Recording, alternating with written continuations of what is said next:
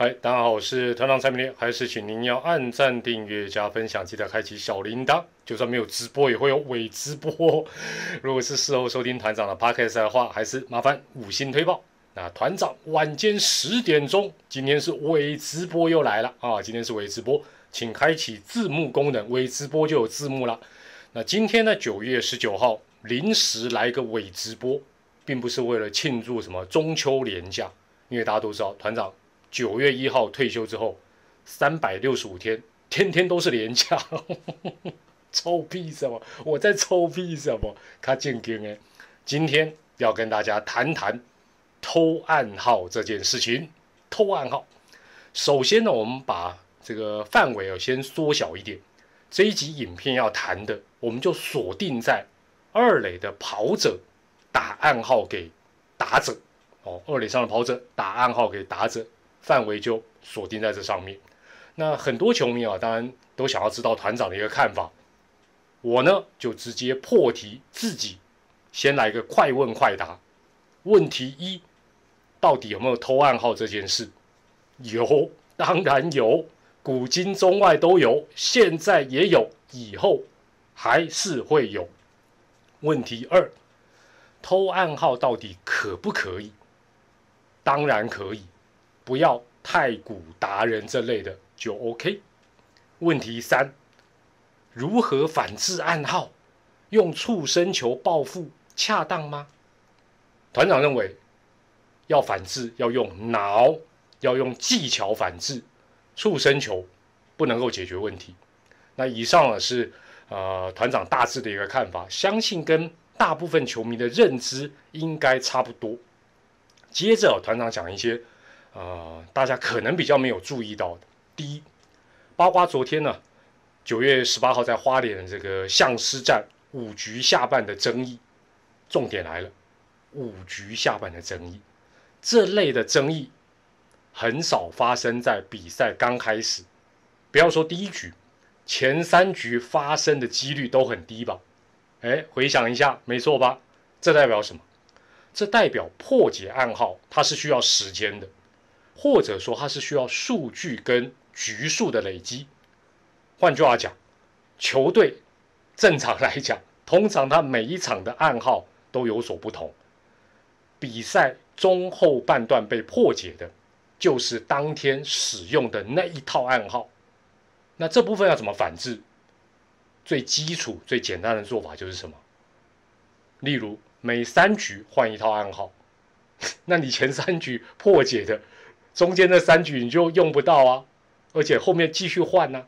那日本之棒，这个酸民说很细腻的日本之棒，基本上他有些球队是每一局就换暗号，你你没有听错，每一局就换一次暗号。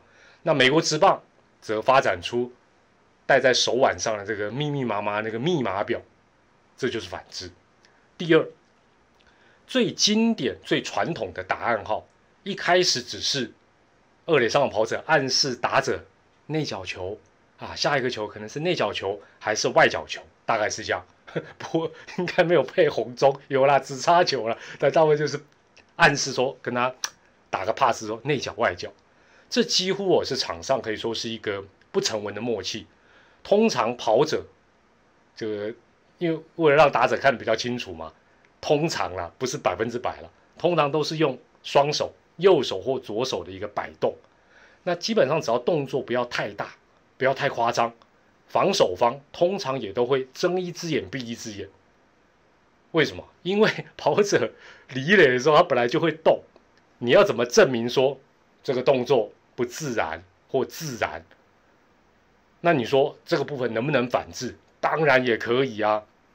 大家马上会联想到的方法就是，捕手要辛苦一点，哎，可能比如说先蹲内角，出手的时候，哎，再移到外角接，反过来也可以。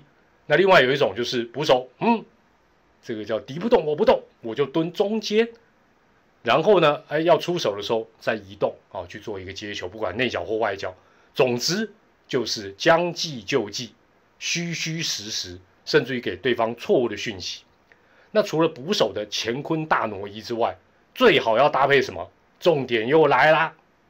投捕手的节奏要加快。我再讲一次，投捕手的节奏要加快。再讲一次，投捕手的节奏要加快。想一想，捕手一比，投手点头，立刻出手。请问一下，二垒上的跑者打暗号的时间是不是就被压缩了？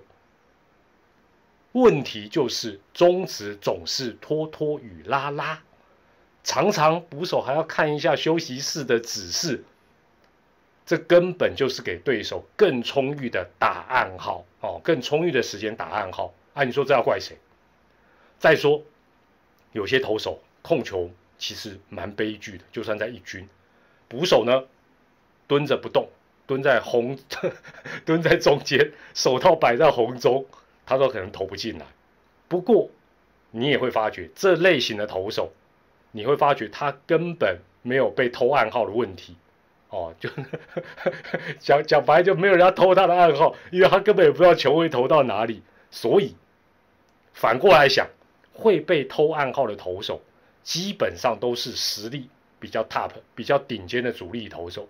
啊，我这样讲有没有安慰到乡长或罗杰斯？第三。所有的总教练都说没有偷暗号这回事，你信还是不信？基本上哦，类似像美国这帮太空人对这种集体性的太古达人，相对啦啊，相对还是比较少的。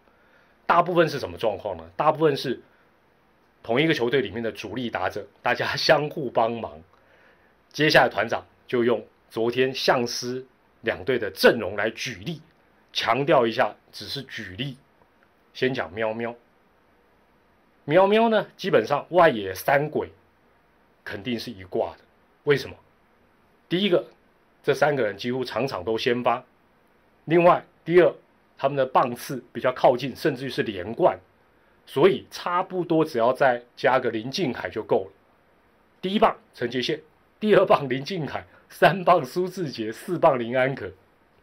讲懂了吗？所以不用一到九棒，大家都 都是配合，不用，可能三到四个人搭配成一组就够了。他们只要自行组成一个小团体，彼此之间暗号怎么沟通，什么时候要沟通，怎么用，什么时候要用，什么时候不用。你说这自然就不用去跟丙总报备说，报告报告丙总，哦，我们这个次团体，我们今天不用不会去跟他讲，也没必要去跟他讲。所以丙总说没有。这回事也不算说谎啊，那我们也用爪爪来举一个例子，这大家举一反三啦。许基宏跟陈子豪要找谁抱团？当然是找詹皇啊，总不会去找二军的不上来说，哎，我跟二军的那个同一个高中的，我跟他很好，我们跟他 一起模拟我们要怎么样偷啊？神经病啊，又没有用。哦，道理都是一样，也因此。所有的总教练，当然啦，都可以比照丙总的说法。丙总怎么说？就我知道的是没有了。好，有没有偷暗号？就我知道的是没有了。这话丙总说的有智慧。我知道的是没有，那你不知道啊？最后哦，团长跟大家来一个每日一字。哎，如果你听过每日一字这个单元，应该至少是六年级生吧？今天的每日一字，哪个字就是暗？不要听清楚，我不是骂脏话，是暗呐，偷暗号的暗。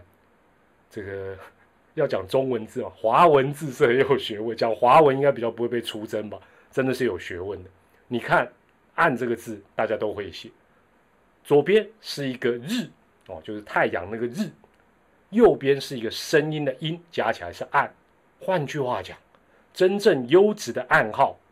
不用在暗摸摸的环境里，黑黑暗暗的环境里，就算在日正当中，球场那个灯光不用暗暗的，打最亮也无所谓。日正当中做给你看，你也有看没有懂。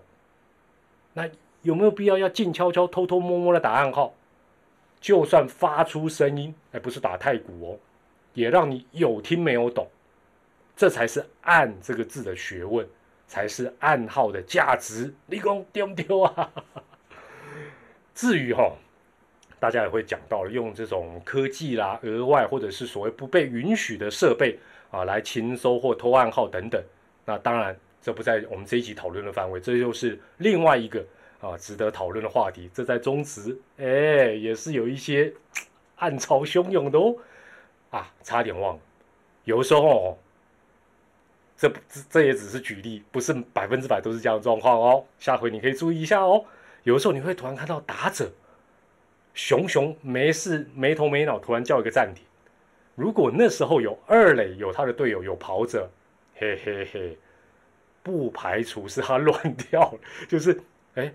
二垒跑者队友打来的暗号，要么他没看清楚，要么呢，他一方面可能又要看这个教练打的暗号，一方面又想瞄一下这个队友打的暗号，该给单波乱起，乱掉他的思绪，好不好？下回大家稍微可以注意一下哦。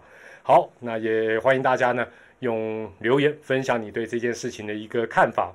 嗯，我们 鼻子痒啊。不是团长没有在做暗号了哦，这不是做暗号，只是鼻子痒挖鼻孔而已啊。我是团长蔡明礼，还是祝大家健康、开心、平安。我们下回再见，拜拜。